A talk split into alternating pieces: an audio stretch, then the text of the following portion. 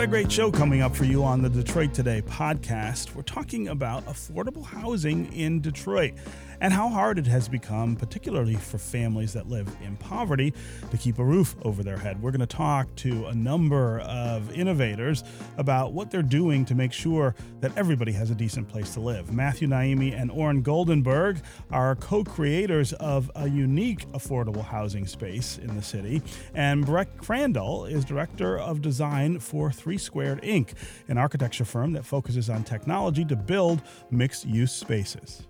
Matthew Naimi and Oren Goldenberg, welcome to Detroit Today.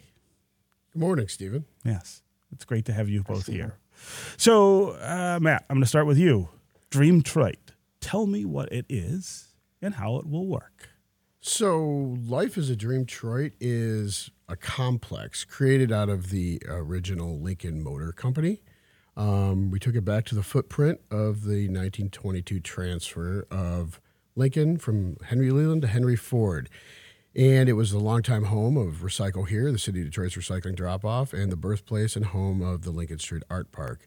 Inside the original space was a bunch of musicians and creatives and other companies that kind of just limped along with the structure as it was um, needing a lot of repair. In 2017, Oren Goldenberg and I teamed up to figure out a solution to really save the recycling center and the art park and the culture we were creating. Um, what led us to down the road to being able to do that was creating an affordable housing model.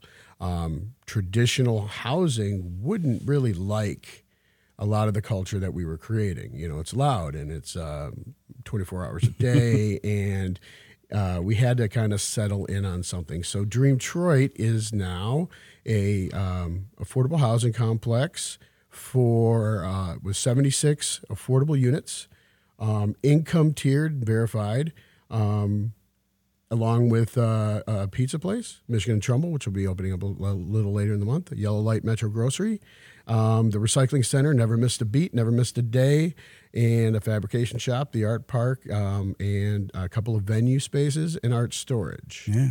Yeah. So, so Matt, you and I have known each other a long time, and uh, I've seen you in this space over a really long time. I've also seen, of course, like I was saying in the open, the city change over that time and that area change over time. Go back to when you bought this space, this old Lincoln plant, and talk about what was happening over there and what that meant for your use of the space, what was possible, what wasn't.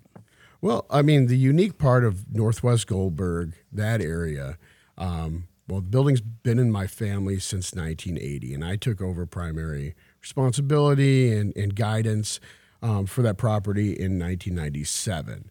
Um, at the time, the city of Detroit was in a different place, um, a lot more action on the bad side, um, and great disinvestment throughout all of Detroit, but in particular, that neighborhood has received incredible disinvestment. Um, you know, be it from the city, um, people leaving their homes, um, expansion plans never realized by certain stakeholders, uh, and the vacancy allowed the creativity that we were were afforded to do. Mm-hmm. For a long time, the only street lights or lights in the entire area were coming off our building because of vacancy. Um, and with that, we were, you know, we could do a lot of unique, fun things, but we also used art to highlight that part of the neighborhood. We put up sculptures and art and murals in order to draw attention to the fact that there's still life in that corner of the Northwest Goldberg. Yeah. Yeah. yeah. Go ahead. And then and then slowly, I mean, did we bottom out? I don't know what where the bottom is or the top, right? We're just moving along. And uh, you know, we got to a certain point, Detroit got to a certain point where things turned a corner or started to bubble in a different way. Um, and there's been investment in that neighborhood. Um, obviously, a lot. A lot. Um, but, you know, we've had a big announcement from our big stakeholder in the neighborhood, Henry Ford, but that announcement was three months ago. So what we were doing to do what we were doing wasn't because we knew that was happening. Mm-hmm. We were trying to really address a need for our community, our culture, and our neighborhood. So Dream Detroit, in essence, um, was done without what we're seeing today. The plans and seeds for this project were planted in 2017, yeah. and it took a long time to get here. Yeah.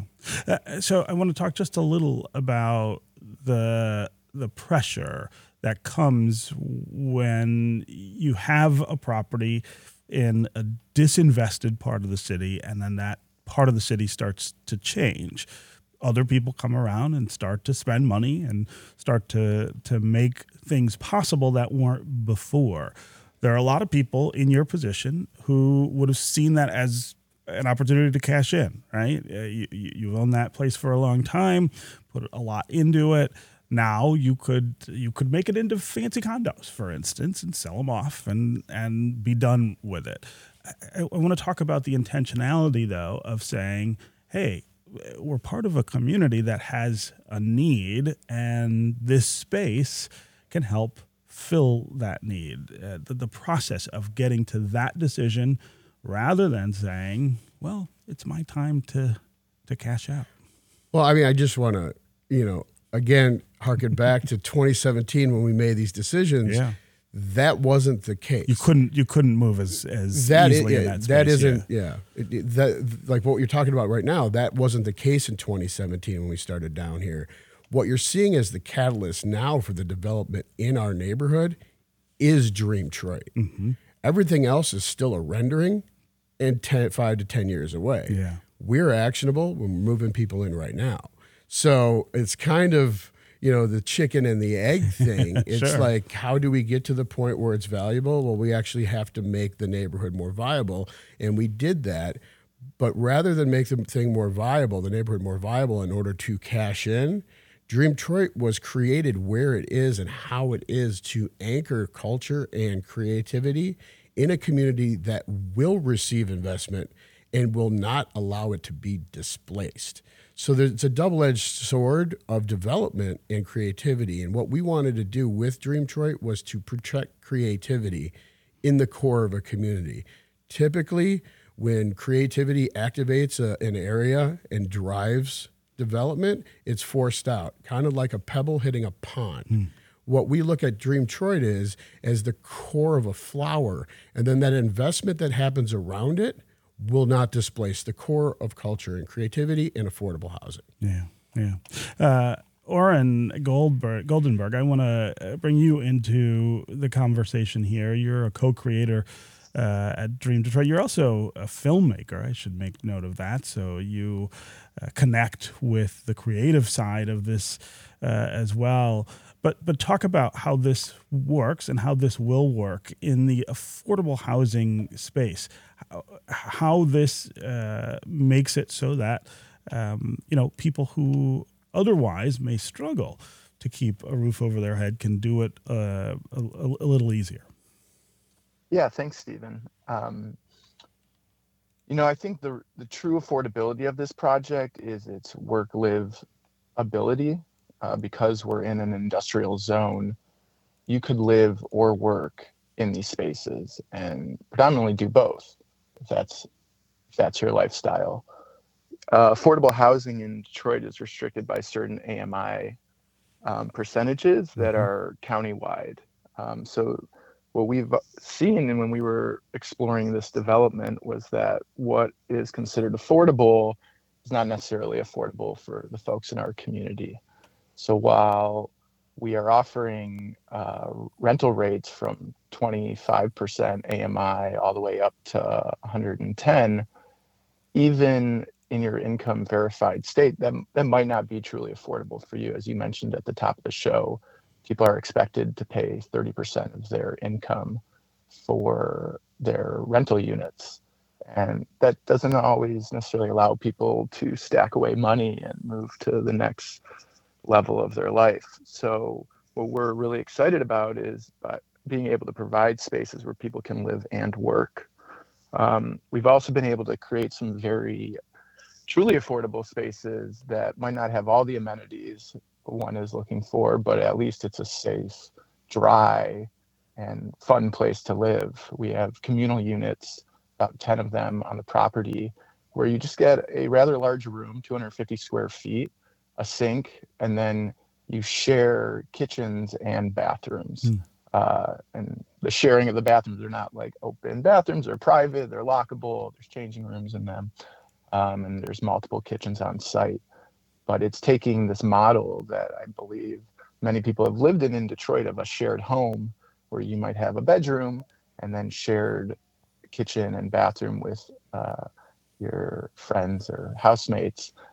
And then uh, to make it sweeter for us, we've we are able to offer daily janitorial, so you don't have the very common problem of who's cleaning what and who didn't clean. Sure. So, so I want to talk about the income uh, requirements and the affordable end of this a little more.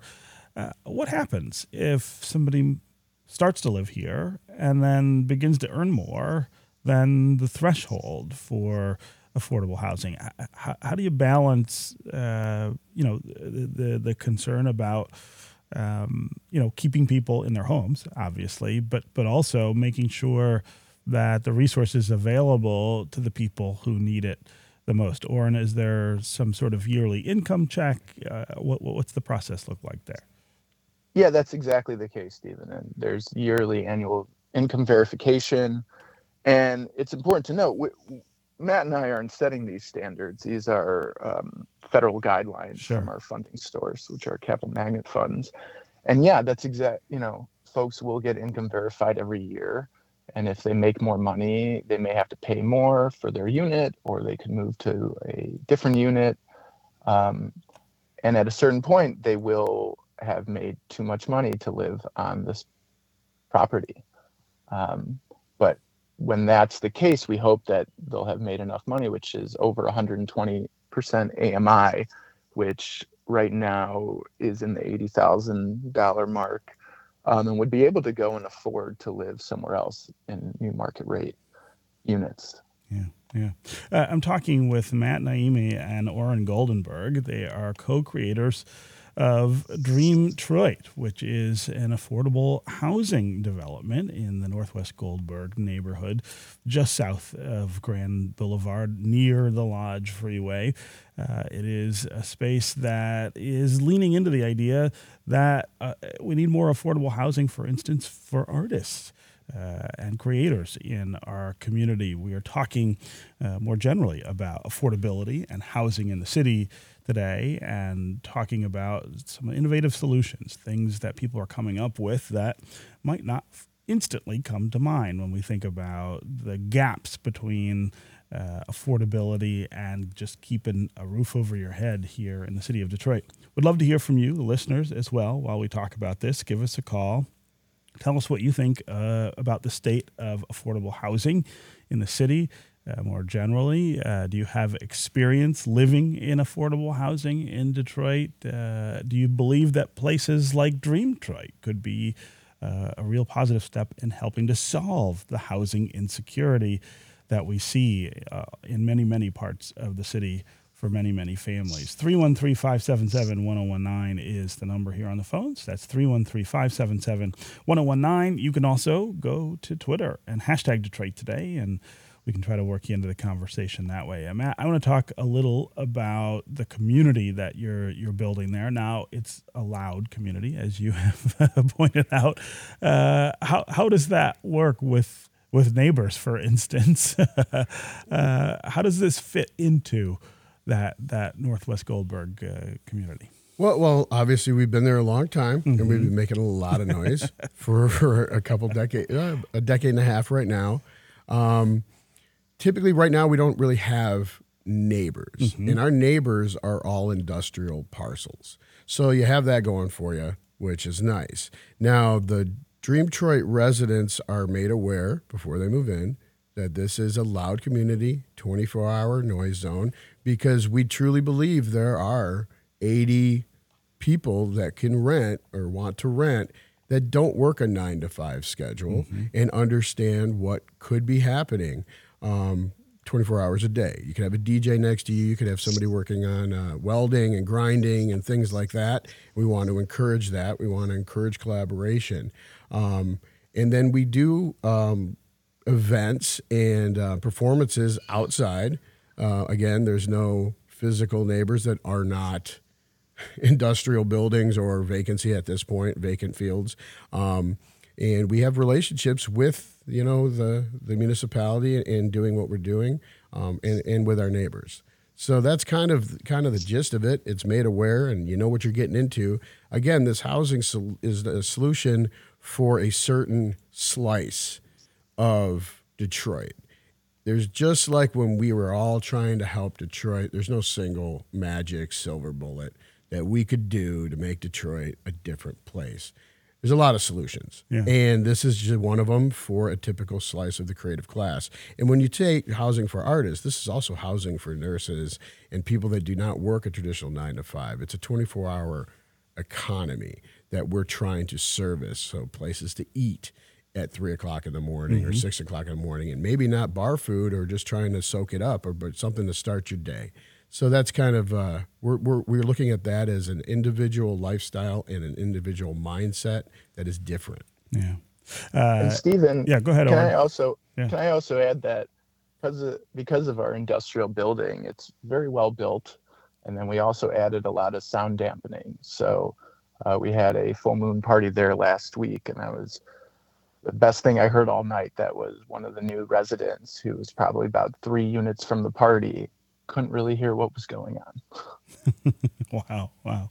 Uh, Itty Bitty Big Mama on Twitter says stop corporations from buying up residential property to then remodel on the cheap and charge twice what it's worth, tax the rich accordingly, and we wouldn't have this problem. She says it blows my mind the way the media reaches when the solution is simple. That's someone who thinks there are simpler answers to affordable housing. I'm not sure how you would stop corporations from buying up residential property and fixing them up and charging uh, market for them. But uh, I'm in favor of it if we can if we can figure a way to at least slow that trend in uh, some neighborhoods. Let's go to the phones though and talk with Eric in Detroit. Eric, welcome to the show. Hey, Eric, go ahead. Hello? Yeah, go ahead, Eric. Oh, sure. I've had the pleasure of actually touring Dream Detroit, and it's pretty impressive. But I would say uh, one of the problems that we have here in Detroit is an over-reliance, like everywhere else, on low-income housing tax credits that actually act as an incentive. hmm Um, they are very expensive. They're very complicated. hmm The housing um, that it creates is inevitably rental as opposed to single home. And one of the things that you get is it expires. And perversely, it's more likely to expire when the landlord actually makes improvements or when the neighborhood improves, which means when the neighborhood improves, they let the affordability expire. You end up displacing people. Hmm. Uh, Detroit's going to be spending, you know, $200 million just to preserve the affordable housing that we have That we now that was built with LIHTC. Yeah, yeah. Uh, Eric, that's a great point. Uh, I'm glad you called and and made it. Uh, Oren, I, I, I suspect you might be the right person to answer those concerns about and, and, and how you'll manage those at Dream Detroit. Yeah, so I appreciate that. Uh, we do not have LIHTC. To the dismay of many folks, this is not a LIHTC deal, and we've really pushed against actually Can getting you LIHTC can money you in just here. quickly explain for our listeners what LIHTC is? it's somewhat uh, because we didn't get it. It's not really my my wheelhouse, Yeah. but it's um it's It's a low uh, in, low income process. housing tax credit is what it's yeah called, and there's a you have to apply for them not everybody gets them. There's two different kinds 4% and 9% but in a sense it's um, you're you're asking for a reduction in uh, cost to, to build low income housing. Mhm. um, we went a different way and got historic tax credits and new market tax credits and uh, a fund called the capital magnet fund dollars which are different. Those came with a 10 year deed restriction we are currently trying to work out a deal with the city to to have a 30 year deed restriction so that is one way to actually circumvent uh, the refinance and how you would actually you know what eric was talking about how Mhm. when you fix up a property and you refinance it and it's no longer low income is there's ways to restrict a deed and the actual property itself Yeah, yeah. Um, Okay, uh, great explanation there, and uh, uh, congratulations to Matt and uh, you, Oren, as well, uh, for for coming up with this and and pursuing it. It's a really interesting and different way to to kind of uh, address the the housing unaffordability that uh, I think we're all struggling with. And thanks uh, for being here on Detroit today as well. Thanks for having us. Yeah. Thank you, Stephen. Okay, we're going to take a quick break. And when we come back, we're going to take a look at some other ways that people are trying to approach housing insecurity in the city, make it a little better. We'll be right back with more Detroit Today.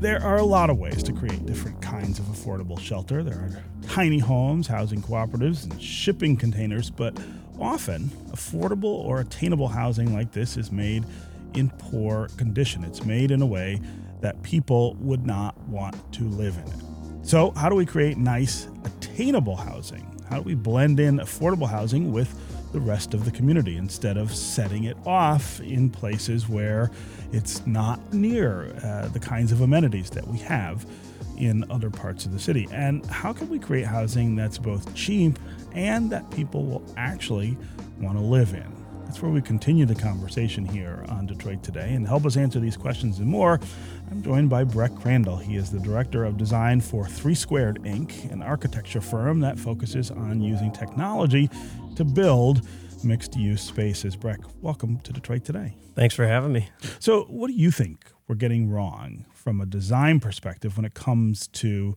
affordable housing? When you think about the affordable housing that we have in the city of Detroit that we are working on, there are lots of different projects uh, taking place across the city that purport to expand affordable housing. What are we not thinking about when we're doing that? Yeah, that's a great question to lead off conversation. So, what we're always focused on is what's the cost? What's the cost to build? And the cost to build is is always it's projected unfairly because we're always thinking of cost per square foot. But really, a cost per square foot is a terrible way of thinking about buildings because there are areas of a building that cost significantly more than other areas. Like kitchens and bathrooms are going to cost four or five times what like a bedroom would cost because you're only building a couple of walls and pulling some wires into that. And so to just think about like what's the cost, uh, you're really projecting yourself at the like the wrong way to start the conversation. Because as soon as a builder's done building, all of that cost is just like handed to the buyer. So when a buyer gets the keys to the house, if a builder rushed the job and built it, you know, with poor insulation or they used cheap doors and windows in order to make this, those costs are transferred down to the buyer, not just in like the maintenance of these things because things are going to start falling off, paint's going to start chipping, but you're also going to have higher heating and cooling costs for the lifetime of that building and then when that window fails, you're going to have to replace that window. So we're really thinking about cost and just like an upfront like what's it take to build this thing and put it in the ground and that's why I see a lot of these projects in and around the city that that are going up so quickly, and you could see the inadequacies of the construction that's going into it. Yeah. So, what are some of the housing projects that you uh, maybe are working on or have worked on, and that you think get more of this right? Uh, consider more than just cost when they're designed. Absolutely. So if you've heard of Three Squared Inc., you probably think shipping containers because uh, that's what we're known for. That's what we've done a lot of projects out. But uh, I would say that the internet has probably poisoned the brain of a lot of people who come to us thinking that shipping containers are going to be the cheapest possible solution. Right. Well, there's a lot of cost considerations into that. And mm-hmm. I think there is an argument for uh, cargo architecture, as we've come to call it, on a scale of economy. I mean, if you're manufacturing lots and lots of units in a you know a similar or identical fashion, then there's there's a real argument to be had that that, that could you know increase the buildability and the quality of construction uh, because they are wind and water type boxes. Mm-hmm. So there's a lot of benefits to you know having these envelopes that are you know steel and can be you know located into place, but a majority of those projects that we're working on honestly end up being custom residential projects uh, because you don't want the cookie cutter thing and the most efficient way of using containers is not the cool you know factor that has these uh, large cantilevers and jutting conditions and everything like that. And so a lot of you know a lot of the projects that we end up working on are custom. And in that aspect you could have some time savings but it's not the cost savings that affordable housing solutions are looking for. Mm-hmm. so we've been working on a totally new product that is using generative design. Um, we're using algorithms that are helping us to build models that we could produce housing at a more efficient rate by looking at the sustainability factor of the house, the window and door placements of a unique house based on its context, based on the houses that are around it and the tree coverage, the positioning on the lot. And what we're doing is we're combining all of those expensive portions of a house into a core, and a core can be manufactured at scale. And you take this core that has your kitchen, bathrooms, your staircase, and all of your mechanical units all into this one core and you replicate that over multiple homes. And this core can be placed in a number of envelope systems that can make the benefits of you know sustainability and of manufactured housing. So we we're looking at you know steel building envelopes. We're exploring SIP panels, so that's the structural insulated panels. So the envelope of the house can be built in a unique way, and we can have unique looking houses that are all built using the same technologies, but each one is unique to its placement on the lot given the context. Because what we want to avoid is oftentimes when you get into affordable housing, that scale of economy mm-hmm. overrides the whole conversation. And so it's just cookie cutters. We've all seen those neighborhoods where it's just rows and rows of identical homes. Sure. And you know the housing that we that we as designers and architects put into the world has a huge impact on the urban fabric. And that's the last thing that we want to do to Detroit or the surrounding area is just have these cookie cutter homes, soldiers in a row. We we really want to ensure that each one of these homes is designed for its unique context. Yeah, yeah. Uh, 313 577 1019 is the number here on the phones. We're talking about affordable housing and innovative approaches to affordable housing in the city of Detroit. Would love to hear from some folks who have experience living in affordable housing here. Uh, what was your experience like? Did you think about the design of the place that you were living and the impact that that had on the life you had in that place. Uh, also, give us a call. Let us know what you think our biggest challenges are to creating more affordable homes uh, in a city that is changing really, really rapidly right now. 313 577 1019 is the number here on the phones. That's 313 577 1019. You can also go to Twitter and hashtag Detroit Today, and we can work you into the conversation. Uh, let's go to John on the east side. John, welcome to the show. Thanks for taking my call. Sure. So, so about the time uh, Matt was starting up Recycle here, we were uh, coming online with 45 low-income housing tax credits, and I, uh, I asked Matt to do some recycling over here because we still didn't have curbside, and uh, he actually started a satellite site right at Jefferson and Chalmers. And uh, I, I can't say that the uh, houses turned out as well as the recycling program he has. Hmm. Uh, and uh, you know it's really it's been a it's been a three decade uh, journey for me. Uh, we started off with 25 habitat homes, and those are actually in better shape than the uh, 45 low income housing tax credits we did. Hmm. And uh, you know we advocated for all kinds of things with this project, but it's not an easy project to work with. Um, we finally did get air conditioning units on them, but we, we tried for the Energy Star ratings for all the appliances. And actually, the, the following year, the, the uh, low-income housing tax credits put the Energy Star in there. Now, these houses cost 180000 to build back in 2002. Mm-hmm. And they were they were going into a neighborhood that had five thousand dollar, you know, uh, values on the houses around it. So it was an interesting dynamic, but we were going after. So there, the project is aimed at um, single mothers with children, and this is as a way to build up equity and get. Um, um, yeah. So, so John, why don't you feel like it worked? I mean, that's I think that's always the question. What what did we not think of up front, or what was not done in the execution to make that work? I mean, on the face of it, it makes a lot of sense. Build these kind of homes, get people into them, and help them help them build some equity to be able to become uh, homeowners. What what went wrong? Was not accepted nor supported by the so-called community leadership, uh, which I am one of. I was on the uh, Citizens District Council for for 18 years, and uh, the the council, as an advisory board to planning and development, um, supported gated communities, Shore Point, Hmm. Gray Haven, Mhm. Clear Point Woods, Victoria Park. Yeah, all over They- on the east side. Yeah. They did not support affordable housing. And in fact, about three years ago, even though the citizens district councils were were dissolved back in 2014, they still call themselves the leadership, and they told the city they didn't want small container homes over here. Wow. Um, again, saying they represent the, the community.